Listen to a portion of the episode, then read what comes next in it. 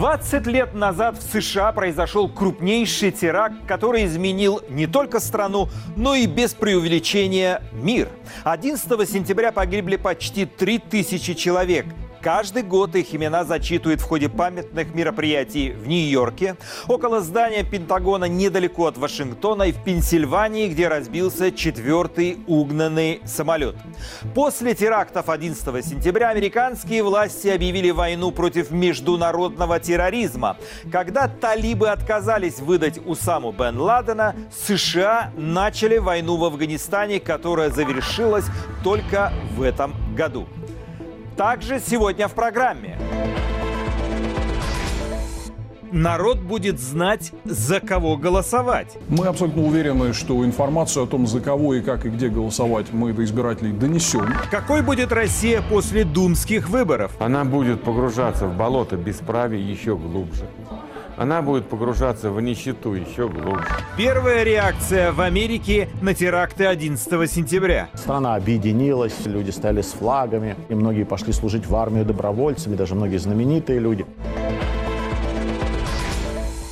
Это главные темы программы «Грани времени». Мы подводим итоги 36-й недели 2021 года. Меня зовут Мумин Шакиров. Мы начинаем.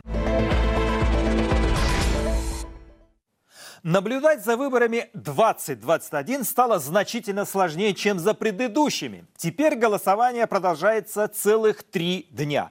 А Центр избирком решил ограничить доступ к видеотрансляции с участков, хотя сам же 9 лет назад внедрил систему видеомониторинга. Не будет на сентябрьских выборах и наблюдателей от ОБСЕ. Как в этих условиях к трехдневному голосованию готовятся российские наблюдатели, расскажет наш коллега Артем Радыгин. Я сейчас расскажу, как устроена избирательная система в Российской Федерации. До выборов меньше недели. Независимые кандидаты и общественные объединения тренируют наблюдателей перед предстоящим голосованием. Объединение «Сонар», «Народный контроль», «Движение», «Время», «Гражданское общество», «Либертарианская партия» и даже кандидаты, которых ЦИК снял с выборов, готовят независимых наблюдателей и членов комиссий. А сейчас продолжаем отличать правильные от неправильных протоколов. Самые распространенные нарушения на выборах, по словам ведущих тренингов, это вбросы, карусели и давление на избирателей. Помним, что пенсионеров запугивают. Пенсионеры говорят, что если они проголосуют не за ту партию, их лишат материальной помощи, социального пособия, продуктовых наборов и каких-то еще благ. Пенсионеры, как доверчивые люди, склонны этому верить и под зорким взглядом соцработника, скорее всего, проголосуют не так, как им говорит сердце, а так, как этого хочет соцработник. По словам наблюдателей и членов комиссий, с годами процедура контроля за выборами становится сложнее, и у фальсификаторов появляется больше возможностей подделать результаты голосования. С 2020 года, например, в России ввели трехдневное голосование, из-за которого контроль за процедурой выборов усложнился в разы. Эти кадры, как член избирательной комиссии бьет наблюдателя, записал зритель, который наблюдал за голосованием через камеры на избирательных участках. В этом году у граждан такой возможности не будет. Доступ к камерам дадут только членам территориальных избирательных комиссий. При этом наблюдателям разрешают снимать только со специально отведенных мест. Окей. Новые поправки в закон об иностранных агентах запрещают организациям из этого списка, цитата, «осуществлять деятельность, способствующую либо препятствующую выдвижению или избранию кандидатов, а также в иных формах участвовать в избирательных кампаниях». Последняя формулировка, по словам юристов, дает возможность властям запретить СМИ иноагенту даже освещать выборы. ЦИК объяснил, что сотрудники таких СМИ смогут присутствовать на участках для голосования в статусе наблюдателей, но только от кандидата или партии. А при освещении выборов журналисты должны соблюдать информационный баланс и достоверность. Кто и как будет это оценивать, ЦИК не уточнял. Зато избирком однозначно сказал, что движения из списка иноагентов не смогут вести подготовку наблюдателей. Поэтому «Голос» с этого года не может проводить свои тренинги. По словам наблюдателей, власти планомерно усложняют контроль за выборами и делают их менее демократичными. Организаторы процедуры очень постарались, во-первых, поснимали, не допустили, выгнали из страны, посадили в тюрьму самых сильных кандидатов. Во-вторых, по тем округам, где все-таки есть оппозиционные кандидаты, там в основном идет конкуренция между двумя оппозиционными кандидатами, из-за чего протестные голоса размываются. Камеры закрыли, кандидатов не пустили, растянули голосование на несколько дней, а журналистам то ли разрешили работать, то ли нет. Чем еще власти усложнят контроль за выборами. Российская власть в этом году объявила настоящую войну всем проектам, связанным с Алексеем Навальным, в том числе и умному голосованию. Это стратегия, которую команда Навального придумала несколько лет назад. Предлагает поддержать того оппозиционного кандидата, у кого есть наибольшие шансы на победу в конкретном округе. Сейчас Роскомнадзор уже блокирует сайт умного голосования и приложение Навальный, которое содержит функцию «умное голосование», а недавно арбитражный суд Москвы запретил Гуглу и Яндексу показывать словосочетание «умное голосование» в поисковой выдаче. Яндекс подчинился, хоть и собирается обжаловать это решение. Но Роскомнадзор хочет, что все тот же Google, а еще и, представьте себе, Apple прекратили представлять приложения и сайту «Умное голосование» возможности для обхода блокировок в России. Кто одержит победу в этой битве? Эти вопросы я обсужу с IT-экспертом, исполнительным директором Общества защиты интернета Михаилом Климаревым. Михаил, здравствуйте. Здравствуйте. Власть в лице Роскомнадзора, как мы видим, объявила настоящую войну и дошла до угроз, скажем так, Google и Apple в противостоянии со стратегией умного голосования. Кто одержит победу в этой войне? Нет, трудно об этом говорить, кто одержит победу, но всегда, наверное, добро побеждает зло. Вот. А сегодня на стороне добра это, конечно, умное голосование. Ну, я, по крайней мере, надеюсь на это. Но, смотрите, реакция Google и Apple пока не последовало. Почему они молчат, на ваш взгляд? Собака лает, караван идет, или что-то другое здесь? Ну, во-первых, они не обязаны отвечать ничего, да, ну, то есть им письма пришли, они там могут ответить в какой-то определенный срок, могут не ответить, поскольку это же иностранная корпорация, это иностранные юридические лица, и они вообще не обязаны не вести никакого диалога на самом деле. Вот. Но, тем не менее, поскольку они работают на территории России, в том числе, там какие-то, видимо, переговоры ведутся, вот, но я бы сказал, что блокировать и удалять умное голосование из сторов и лишать вот этой инфраструктурной поддержки не в интересах этих больших корпораций.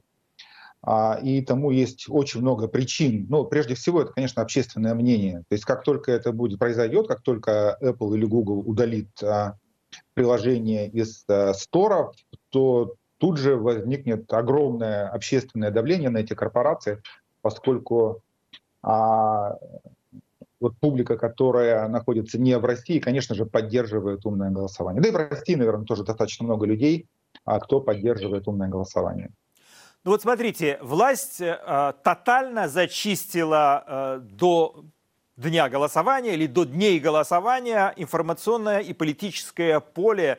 Там практически не осталось, ну, штучные оппозиционеры, а остальные неугодные властям политики и общественные деятели. Кто-то покинул Россию, кто-то остался, но, скажем, вне игры. Вот если все-таки власть, пытаясь спасти свою шкуру, скажем так, грубо, может быть, возьмет и отключит Google и Apple, что это будет означать? Она будет рубить сук, на котором сидит, или все же это даст какой-то эффект?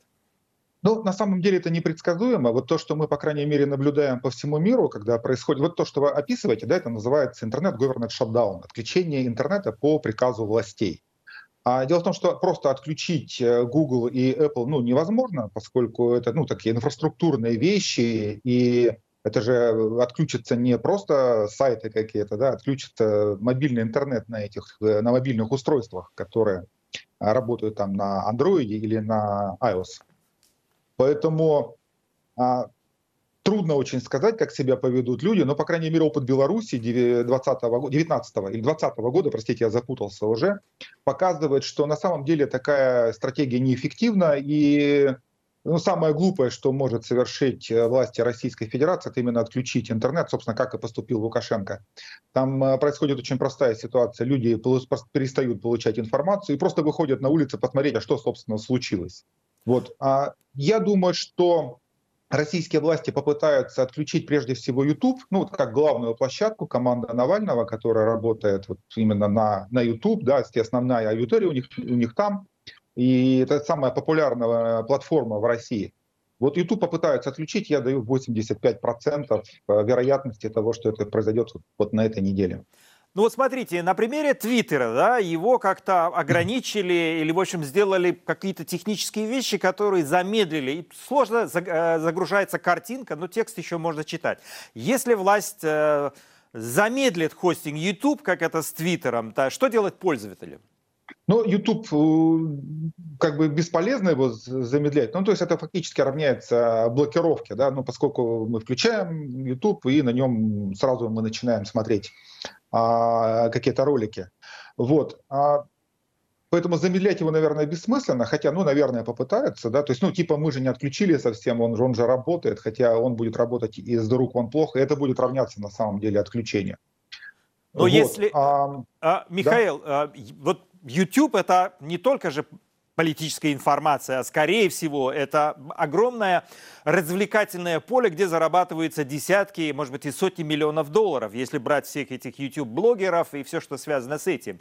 Но вот эта публика, она будет бастовать и сопротивляться, протестовать, или проглотят эту пилюльку горькую и ничего не произойдет? Ну, давайте я вначале про технологии все-таки скажу. Просто так замедлить YouTube нельзя. Его можно замедлить только или отключить только вместе вообще со всей инфраструктурой Google. А Google — это ведь не только поиск, не только YouTube, не только Google Docs и электронная почта Gmail. Это ведь еще и операционная система Android. Это 80% всех смартфонов на территории Российской Федерации. Если отключить Google, значит, придется отключить и Android. Вот, это, ну, как бы, это вместе все, да, это нельзя по отдельности каким-то образом рассматривать. Это огромная большая инфраструктура. И здесь будут проблемы не только у тех, кто пользуется Ютубом, это будут проблемы действительно у 80% населения, тем более, что это будет как раз самое бедное население, да, ну, то есть побогаче люди используют Apple. Вот. Михаил, что касается... завершите мысль, да, пожалуйста, завершите. Да-да-да. Что касается вот второй части, выйдут ли люди, я не знаю. Ну, правда, я не знаю, я не могу сказать об этом ничего. Но мы, Общество защиты интернета, были организаторами 2 митингов в защиту интернета. Это митинг, когда первый раз блокировали Telegram, и второй митинг против суверенного Рунета. Ну, собственно, против того, что сейчас, собственно, позволяет властям блокировать что-то в интернете. Вот, Михаил, вы как раз немножко опередили меня, но я был на и той, и другой акции. Это было на проспекте Сахарова несколько лет назад. И было это огромное количество людей, десятки тысяч людей пришли в защиту интернета. Власти пытались закрыть мессенджер Telegram, как вы уже сказали, но проиграли эту войну. Не справились технически или передумали? Тогда они не справились технически. Вот, но сейчас они, вот сейчас, в связи с законом о суверенном интернете, у них появились новые технические возможности, и сейчас они могут, ну, не то чтобы заблокировать все в интернете, все заблокировать в интернете нельзя, но можно сделать интернет таким, что пользоваться им будет просто, ну, фактически невозможно. Но ведь к интернету подключены и все государственные учреждения, ну, в том числе бюджетные. Но я больше скажу, да. Больше и скажу, что они нас... они заблокируют работу государственных структур? Нет, я больше скажу, не только государственные структуры подключены, но и военные все магазины, и все магазины подключены, и все банки к интернету подключены, и налоговые инспекции все подключены. Мы налоги собирают через интернет. Поэтому, да, эта инфраструктура такая, она достаточно критически важная для государства. Но именно для этого и строили суверенный Рунет. Ну, им кажется, что... им я имею в виду вот тем господам, которые пытаются руководить этим процессом. Им кажется, что это все пройдет бесследно, что они смогут каким-то образом отключить ненужное, но оставить нужное. На самом деле, конечно, такого не будет. Будет, ну, такой интернет-коллапс, Это совершенно однозначно. Это, собственно, и называется интернет-говернет шатдаун. Только вот он будет в новой форме, поскольку появились новые технические возможности. 15 секунд на ответ, если можно. Сможет ли Кремль создать русский интернет, отдельный от мировой сети, чтобы спасти свое информационное пространство? Нет. Невозможно? Нет. Спасибо вам большое за общение и за беседу. Моим гостем был IT-эксперт Михаил Климарев. Далее в программе «Выборы в Госдуму» глазами российских политологов, участников Международного экономического форума в Польше. 20 лет терактам 11 сентября. Но сначала наша лента новостей. Глава МЧС Евгений Зиничев погиб в Красноярском крае. Ему было 55 лет. По официальной версии, трагедия произошла в окрестностях Норильска во время посещения водопада в популярной туристической зоне, когда министр попытался спасти режиссера Александра Мельника. Первоначально же в сообщении МЧС говорилось, что министр погиб во время межведомственных учений в Норильске, спасая жизнь человека. В пятницу в Москве простились с министром. На траурную церемонию пришли сотни людей, в том числе представители российского руководства, включая президента Владимира Путина. Глава государства посмертно присвоил Зиничеву звание Героя России. Погибший министр много лет работал в службе безопасности президента.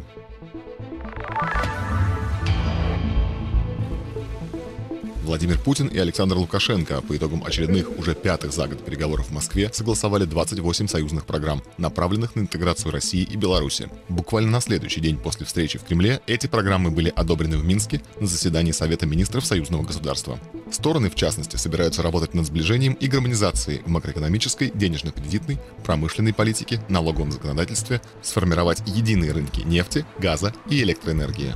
Кроме того, на итоговой пресс-конференции после встречи Путина и Лукашенко российский лидер объявил, что Россия полностью снимет все ограничения на авиасообщение между двумя странами, введенные из-за пандемии ковида. Лукашенко на это отреагировал словами «Вы мне об этом не говорили». Тем не менее, он поблагодарил Путина.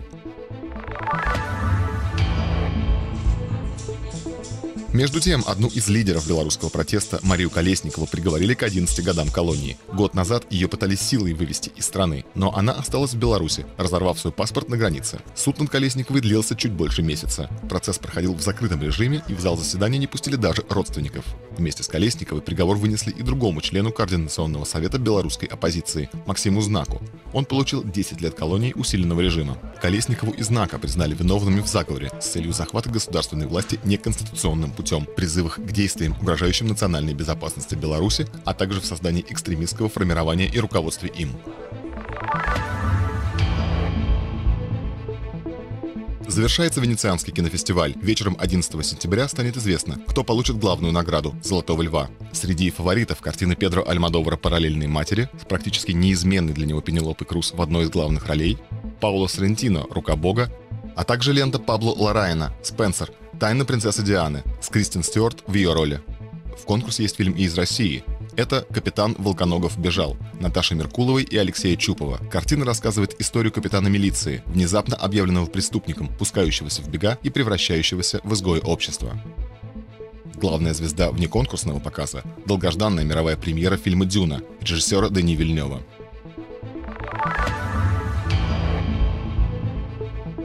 Франция простилась с Жаном Полем Бельмондо. О смерти одного из самых известных французских актеров стало известно в понедельник. Бельмондо было 88 лет. Торжественная церемония прошла в четверг в Доме инвалидов в Париже. Однако из-за коронавирусных ограничений ее смогли посетить только несколько сотен человек во главе с президентом Франции Эммануэлем Макроном. Для остальных поклонников Бельмондо в центре столицы установили специальные большие экраны.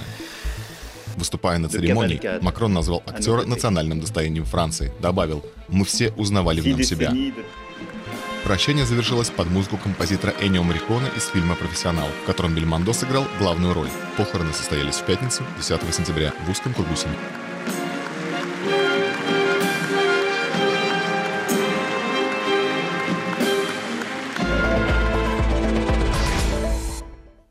До выборов в Госдуму меньше недели. Чем ближе голосование, тем больше в интернете фейков, которые распространяют, в частности, проправительственные боты и медиа. Большинство независимых кандидатов к этим выборам не были даже допущены. Часть оппозиционеров покинули Россию.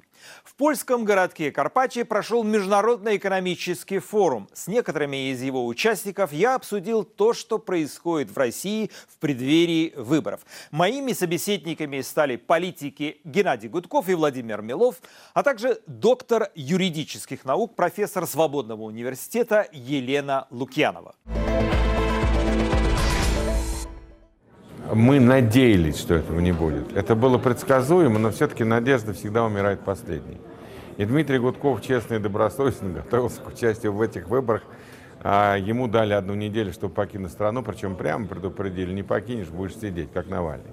И поэтому вот эта предсказуемость, она все-таки была не окончательной, теплилась надежда, что власть не окончательно сошла с ума. Вот когда меня спрашивают, скажи, пожалуйста, какая твоя главная ошибка в жизни? Знаете, что я отвечаю? Моя переоценка интеллектуального, морального и нравственного потенциала власти. Ведь я же их знаю всех лично. Большинство. Когда ты знаешь человека лично, вроде кажется, что он нормальный, вменяемый, адекватный. Даже если ты видишь какие-то странности в его шагах, поступках и действиях. И вот моя переоценка порядочности власти – это главная моя ошибка в моих политических оценках. Я никогда не думал, что они окажутся на поверку такими мелочными, злобными, мстительными, глупыми и не видящими дальше своего собственного носа. Ведь они доведут Россию до большой беды, до крови, до бунта, до гражданской войны, до всего чего угодно. Сейчас это совершенно очевидно. Они сами уничтожили последние легальные возможности выхода из этой ситуации, когда в обществе формируются 2 непримиримых, ненавидящих друг друга полюса, готовых вступить в смертельную схватку. А это произойдет. Рано или поздно произойдет. И вот эти возможности и утрачены властью по своей собственной инициативе. Мы не знаем, что будет триггером, но то, что вызовет сильную эмоцию у людей. Элемент неожиданности здесь, конечно, есть большой, потому что мы не думали, что они будут защищать всех. То есть обычно они всегда действовали по-другому. Они допускали каких-то людей с пределами определенной допустимой для них критики. Можно было и критику острую в адрес Путина в предвыборный период услышать по телевизору. И даже вот Мальцев там 5 лет назад его предлагал на кол посадить в прямом эфире. Да? А сейчас они просто убирают всех, кто является хоть маломальски заметным конкурентом. Нас это скорее воодушевляет, во-первых, потому что это говорит о том, что они действительно очень переживают, что могут проиграть. Если бы не переживали, они бы так себя не вели. И с другой стороны, конечно же, когда нет никакой серьезной и заметной альтернативы, то это повышает эффективность именно такого консолидированного протестного голосования за того, кто может выиграть. Не важно, чтобы он был прям хорошим кандидатом, главное, чтобы он победил единоросса. То есть это снижает такую расфокусированность избирателей, так что это даже хорошо. Все избирательное законодательство начало модифицироваться в 2003 году. То есть и дальше мы наблюдали в течение последних 15 лет этот постепенный процесс. Поэтому у нас достаточно аналитики накопилось, чтобы прогнозировать то, что случилось сейчас. Это все было закономерно, потому что все эти годы власть теряла позиции в обществе. Она теряла свой престиж, она теряла рейтинг, она вызывала все больше и больше недовольства. И в течение всех этих лет перед каждыми выборами, мы это называем электоральными циклами, а мы прямо можем графики построить с определенным промежутком времени. Перед каждым электоральным циклом она меняла законодательство под то свое состояние, своего имиджа в обществе, чтобы получить результат.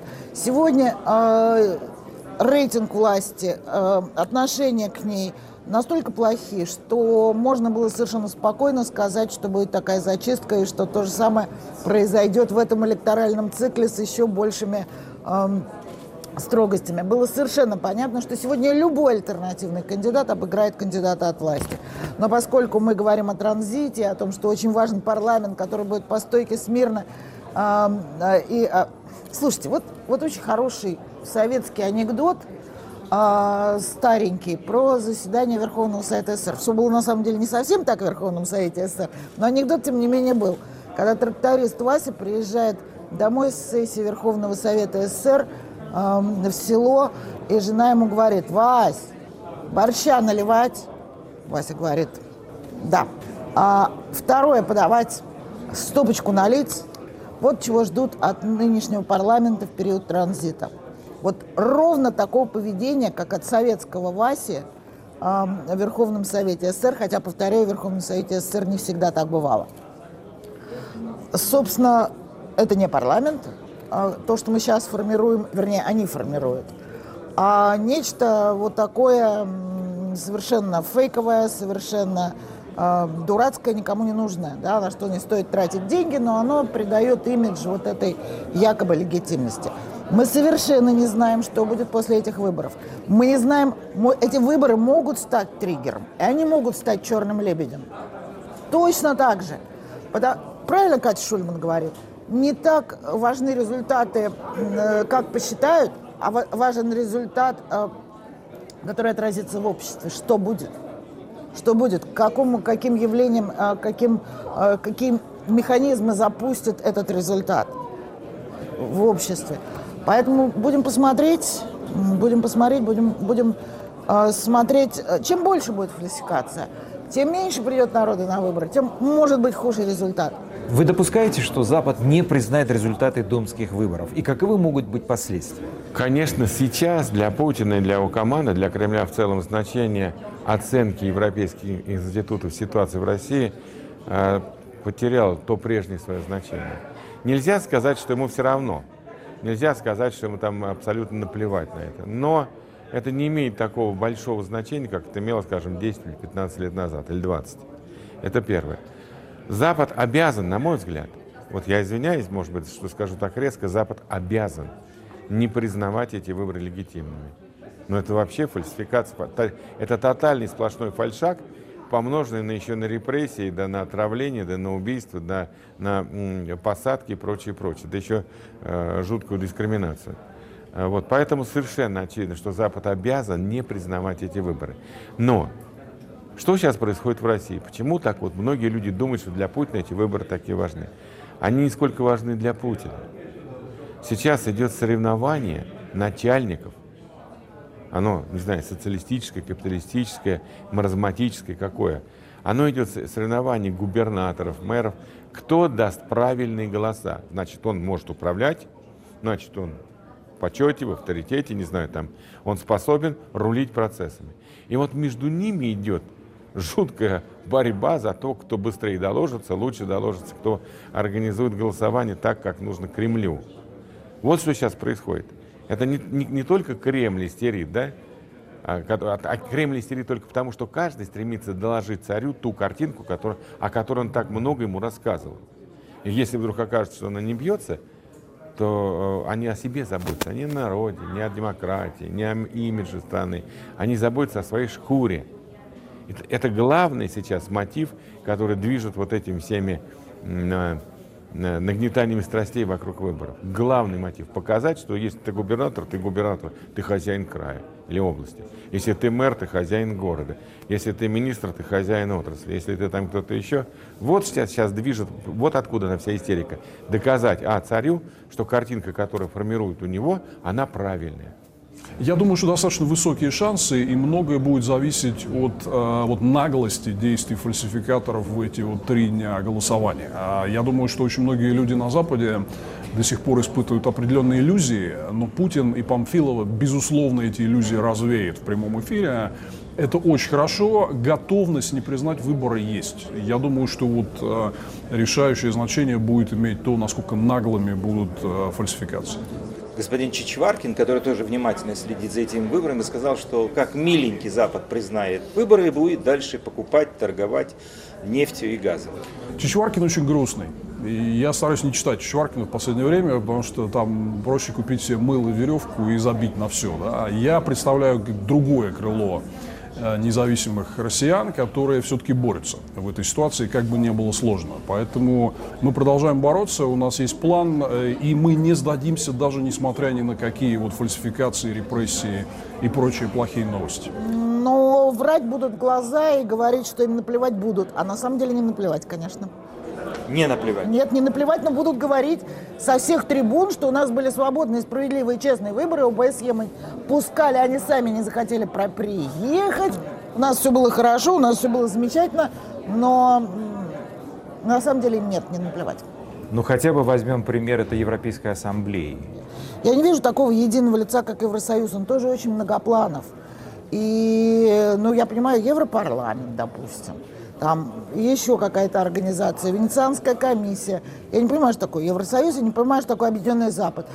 Я думаю, что отношение того, что вы называете Западом или Евросоюзом, в каждой отдельной стране, у каждого отдельного политика будет разное.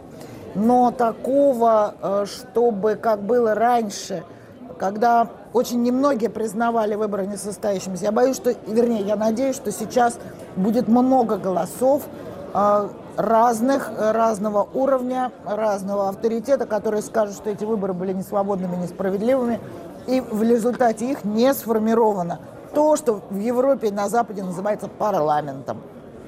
Откуда может прилететь черный лебедь, о котором все говорят, и который может разрушить сценарий, может измениться многое, в том числе и даже власть? Да никто не знает. Любая новость может оказаться черным лебедем. Вообще черный лебедь – это эмоции. Ну, вернее, это плохая новость, но народ выйдет на эмоцию. Вот надо знать наш народ, он нерационально мыслит, а мыслит эмоционально. И я просто вспоминаю случай с Иваном Голуновым. До него подбрасывали наркотики, после него подбрасывали наркотики. А вот тогда я просто почувствовал, что, наверное, 1100 москвичей, жителей Подмосковья, готовы не только выйти на улицу несанкционированно, но и готовы идти в зарубу с полицией. И даже власть это почувствовала, она тут же его отпустила. И тем, в общем-то, невозможно объяснить и понять, что вызовет вот эту эмоцию, которая выведет сотни тысяч людей на улицу. Никто не знает. Вот в 2011 году это было не только зрелище ужасных выборов, фальсификации, бросов, подтасовок, а больше эмоций придала вот этим протестам рокировка Путин-Медведев. Вот обиделся народ. Кто бы знал. А вот народ обиделся.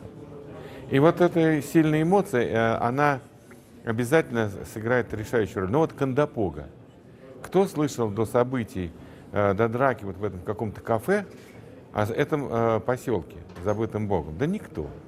А как всколыхнулась вся Россия, насколько вот эта вот эмоция готова была выплеснуться в виде многих тысяч, а может быть десятков тысяч людей, которые уже двигались к Кандапоге для того, чтобы там выплеснуть всю свою накопившуюся злость, агрессию, энергию. Мы не знаем, что станет триггером вот этого массового выхода людей, когда они скажут Путину, его режиму хватит, мы не будем больше терпеть. Это может быть совершенно пустяковая вещь, это абсолютно может быть малозначимые вещи, которые даже никто не может подумать. Это не обязательно должен быть Чернобыль, это не обязательно должна быть какая-то катастрофа, несчастье. Это может что-то, что переполнит просто эмоциональную чашу терпения. И вот какой будет лебедь при черной, какая новость вызовет эту эмоцию? Даже Господу Богу, я думаю, что это неизвестно. Мы никогда не знаем, откуда прилетит черный лебедь. То есть что будет триггером для того, чтобы произошли какие-то события, которые породят неуправляемые волновые процессы. Мы можем оценивать только устойчивость или неустойчивость системы для таких явлений. Да?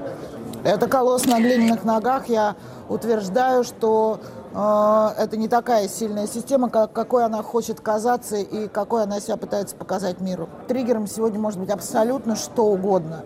Это может быть волнение, там, неудачное назначение в регионе или в группе регионов. Это может быть климат, погода, вирус, техногенная катастрофа, что угодно. Вопрос устойчивости или неустойчивости системы. Сильная система, институциональная, где есть разделение властей, где есть баланс ветвей, где есть контроль одной ветвей власти друг за другой, она может такие вещи пережить. Система, построена так, как в России, может рухнуть одномоментно. 20 лет назад террористы захватили 4 гражданских лайнера. 2 из них были направлены в башни-близнецы Всемирного торгового центра в Нью-Йорке. 1 в здание Пентагона. Пассажиры и команда 4-го самолета попытались перехватить управление у террористов, но лайнер упал в штате Пенсильвания.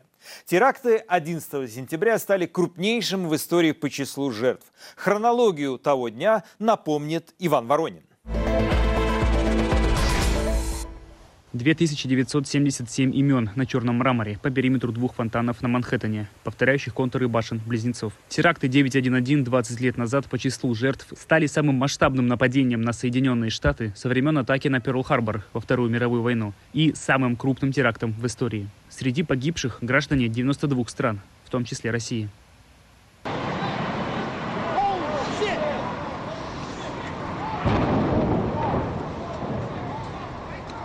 Уже через 2 минуты после первого столкновения авиалайнера с Северной башней Всемирного торгового центра в Нью-Йорке в прямой эфир выходит съемочная группа местного телевидения WNYW. Журналисты находились там, снимая сюжет о грядущих выборах мэра. Самолет практически насквозь пробил небоскреб. Второй лайнер, врезавшийся в Южную башню спустя четверть часа после первого теракта, в прямом эфире в экстренных выпусках новостей наблюдает весь мир.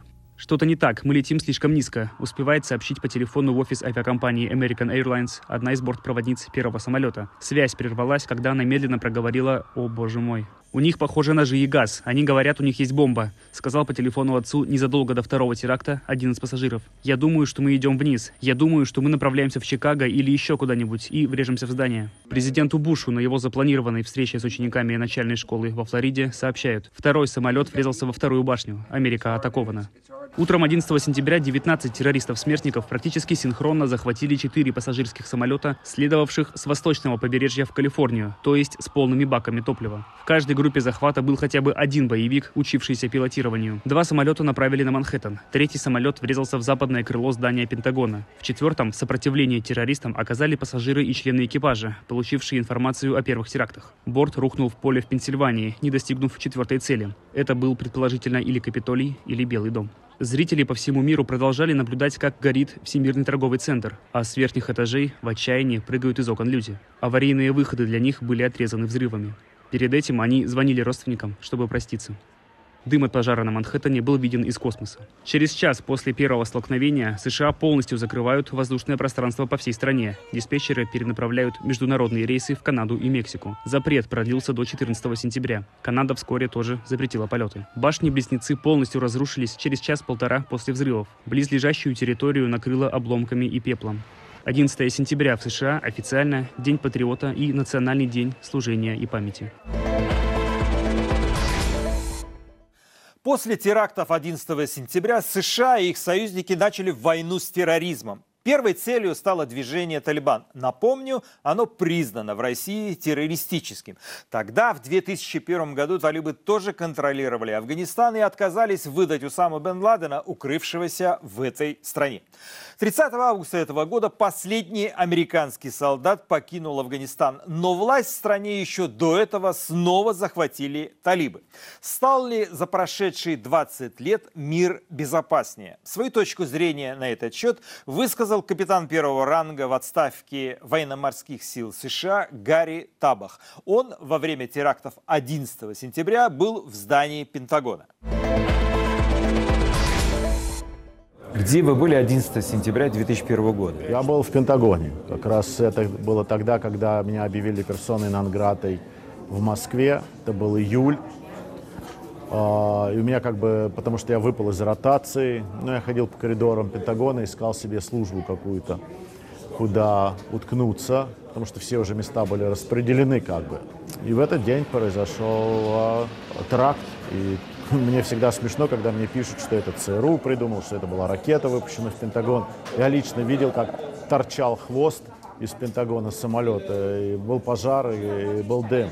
Я понял, что произошло, потому что мы утром уже видели, как самолеты врезались в башни. Поэтому я понял сразу, что это теракт. Ну, думаю, все так поняли. Не надо было много ума иметь, но так как я всегда имел дело с терроризмом, с борьбой с терроризмом, я тогда понял, что я лишний в Пентагоне на этот момент. Мне надо вернуться в свою часть. Я сел в машину и уехал в часть. Было, конечно, коммуникации подорваны, не было, я не смог ни родителям своим сообщить, что все в порядке, своей семье, жене там, ну, через какое-то время смог. Я находился в отсеке в Пентагоне, я сейчас точно не помню этаж или отсек, где находится командование военно-морских сил. Я не слышал и не видел, как сам самолет врезался в это, я был внутри. Я, в принципе, пришел из другого здания в этот момент. И я недолго находился в Пентагоне, может быть, минут 10-15. И я вышел из него, сел в машину и уехал. У вас была какая-то паника, страх или полное хладнокровие, и вы знали, что делать в этот момент, в этот час X? Ну, такого, да, там паники не было. Эвакуировали всех автоматически. Опять же, Пентагон — это огромное здание, это было только с одной стороны. Люди нет, я паники никакой не видел. Я не знаю, я не инженер, строитель, но Пентагон вообще-то был построен как временное здание. Во время Второй мировой войны он был построен очень быстро, и он так сконструирован, что там из одной части Пентагона в другую часть Пентагона, неважно на каком этаже, можно дойти в течение 10-15 минут. Так там коридоры сделаны. Поэтому это время. Но ничего такого нету постоянного, как в вооруженных силах, когда что-то делается временно. Нет, ну было понятно, что погибло много людей, было понятно, что это террористический акт, я понимал, что что-то происходит, и что, как человек военный, я понимал, что сейчас начнут нас всех пересчитывать, и построиться, и рассчитайся на 1-2. Я понимал, что мне в этот момент надо находиться у себя в части. Там, потому что если будут искать такого человека, как я, потому что он сейчас нужен, там, говорить с российскими войсками или с российским командой, и меня будут искать, то они будут меня искать там, где я должен находиться. Поэтому я сел в машину и поехал туда, где я, к той части, к которой я приписан. Понимаете, у меня были разные чувства. Опять же, надо взять во внимание, что я человек военный. Я только что потерял службу, я как бы не у дел остался. И в этот момент, конечно, я понимаю, что произошло что-то ужасное, но в тот же момент я понимаю, что я сейчас буду нужен. Какие меры безопасности были конкретно приняты в первую очередь? Понятно, что в аэропорту мы все снимаем металлические предметы, даже обувь, часы, электронику и так далее. Что еще? Понятно было, что все, страна объединилась, все понимали, люди стояли с флагами. Если было очень патриотическое такое движение, многие пошли служить в армию добровольцами, даже многие знаменитые люди, понимают, что мы сейчас пойдем в Афганистан, мы все равно поймаем этих, кто на нас напал. Такой Pearl-Harbor 2, и чувство патриотизма было много. Конечно, со временем это загасало, но очень много людей и пошли служить. Очереди выстроились перед рекрутами, где набирают вооруженные силы. Многие подходили и говорили, в какие войска надо идти, кого больше всего надо. Говорили, нам пехотинцы нужны, так, меня в пехоту записывайте. Были такие чувства патриотические. Конечно же, стали в аэропортах проверять. Создалось новое агентство, National Security Agency, это национальное агентство по безопасности. Они должны были координировать, потому что аргумент был, что ФБР не разговаривает с ЦРУ, ЦРУ не с национальной агентством безопасности, и все вот организовали одно, которое было координировало и всю информацию собирало, и потом ее распределяло между всеми, централизовали так. И, конечно же, все люди понимали, что с закруткой безопасности ты отдаешь свою свободу также. Вот, вот этот баланс найти очень сложно. Было ли оправдано создание такой мощной структуры, как АНБ, Агентство национальной безопасности, куда вошли некоторые другие силовые структуры? Какой был эффект? Я думаю, что да. Мое личное мнение, что да. Они стали координировать между собой информацию. Таким образом мы смогли и поймать и Осаму бен Ладена, и его уничтожить. Таким образом мы смогли Саддама Хусейна, Талиба и других террористов, которых мы уничтожили, потому что это было скоординировано между ЦРУ, вооруженными силами, агентство NSA, National Security Agency, Национальное агентство безопасности и так далее. Да, теперь это более скоординировано лучше. Американцы сегодня себя чувствуют в безопасности? Опять же, американцы — это понятие очень растяжимое. Когда кто-то перед вами выступает и говорит «Америка» или «Мы американцы», они говорят за всех, но это как коммунистическая партия, которая говорила за весь Советский Союз или даже за весь советский лагерь.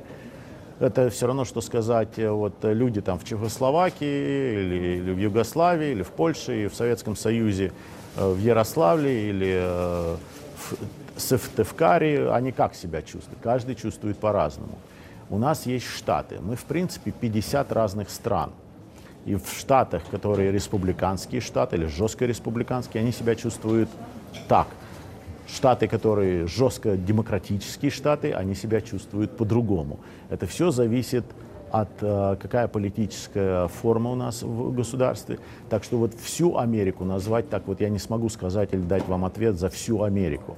В штате, в котором я нахожусь, нет, чувствуют себя некомфортно, потому что полиция не действует, полиции руки связаны, в полицию никто не хочет идти служить, в полиции уже не престижно находиться. Если в моем детстве полицейский был уважаемый человек, и полицейского ты хотел быть полицейским, вот я ребенком, то сегодня уже это не так. В этом штате себя так чувствую. Насколько вырос градус ксенофобии после 11 сентября? И тоже, опять же, я не могу говорить за всех и не могу говорить за все штаты. Из моего личного опыта этого я не видел и не чувствовал. Но, опять же, я не араб и не мусульманин. Думаю, что многие из них, да, чувствовали себя некомфортно в этой ситуации. Думаю, что мыслящие люди пытались объяснить, что ислам и исламисты — это две разные вещи, что не все люди, в принципе, одинаковые. И всем людям надо дать шанс. Ну, всегда попадаются уроды в любом обществе, которые пытаются разделить людей на расы, на религии, на культуры или еще на что-то. Но вот был такой смешной, ну, может быть, не смешной, но анекдотический момент, когда я в 5 утра ехал на свою базу. Это, наверное, было где-то 15-16 сентября. Еще все так закрыто. Я еду, и я вижу, как на бензоколонке, на которой работает сикх, индус, с челмой сикхской, и какая-то пьяная женщина, видимо, ее только в 5 утра из бара выкинули какого-то, она начала кидать в него камни и кричать, чтобы он валил к себе там к верблюдам.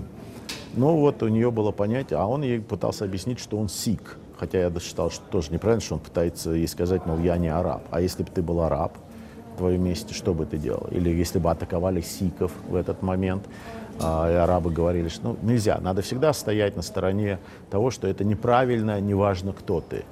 Еврей, араб, чеченец, сикх, мусульманин или Будду, или дьяволу молишься. Это твое право личное. Вот был такой анекдотический случай. Но я не помню. Я помню, что мы объединились. Многие ребята арабского происхождения, многие ребята иранского происхождения. Тогда мы давали рекламу, что нам нужны специалисты арабского языка, фарси. И многие с ними волонтерами шли, служили, потому что они себя считали американцами, они считали, что на их страну напали. Были такие ребята. Опять же, политизировано это потом стало все. Вот на выборах 2016 года у нас был офицер, очень смелый, хороший парень, араб, мусульманин, и он погиб в Ираке. И вот они сразу его смерть начали политизировать. Демократы, республиканцы, валить друг на друга. Ну, бесстыжие это делалось. С терактов 11 сентября прошло 20 лет. За это время очень многое изменилось. Ну, например, в Афганистане к власти снова вернулись талибы. Стоит ли ждать появления нового Бен Ладена? Об этом я поговорил с американским политологом Дэвидом Саттером. Какие выводы сделали для себя американцы после 2001 года, когда страшная трагедия унесла тысячи жизней? Я думаю, что все-таки общая тенденция в Америке – это стать более открытой. Но результат 11 сентября истекает. Факт, что много людей погибли тогда, люди очень легко забывают. И когда они обсуждают вопросы чисто внутреннеамериканского значения, они забывают, что такие вещи они не только возможны, но даже произошли. Иногда это важно не только заметить, но помнить и организовать жизнь на базе прежнего опыта. Это случилось в первых годах после теракта. Но со временем Америка об этом прогрессивно забыла, расслаблялась, и мы видели конечный результат с уходом наших войск из Афганистана, независимо от последствий для самих афганцев и для нашей собственной безопасности. Надо было выводить войска, потому что уже это огромные траты, или надо было их оставить? Тратили деньги, но результат был. 20 лет все-таки Афганистан не стал убежищем для террористов. И с помощью Афганистана мы много из этих террористов уничтожили. Поэтому сказать, что мы тоже создали оплот сопротивления терроризму в мусульманском мире. И нельзя недооценить влияние, пример сокрушения талибанского режима для других. Поэтому это общее влияние было важно, трудно измерить просто, но это существовало, это было. Кроме этого, контингент, который существовал в этом году, в 2021 году в Афганистане, был незначительно по сравнению с количеством войск, которые вошли туда сначала.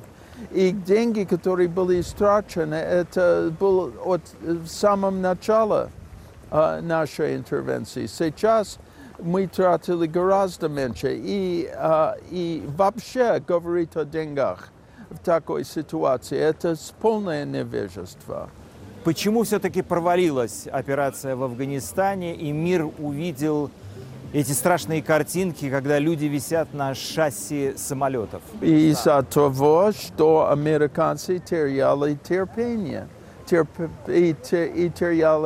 понимание, и не хотели думать о неприятном. И мы начали с вопросом, если американское общество стало более открытым. Оно стало более открытым, но одновременно стало более открытым и более поверхностная, более и недостаточно осторожная, и гораздо менее глубокая, потому что люди все-таки они должны думать о безопасности и тоже о таких идеях, деструктивных идей, которые фактически противоречат сущности человечества. И один из них – это именно исламская идеология. На этом я заканчиваю эфир программы «Грани времени». Смотрите его на сайте «Радио Свобода» и телеканале «Настоящее время». С вами был Мумин Шакиров.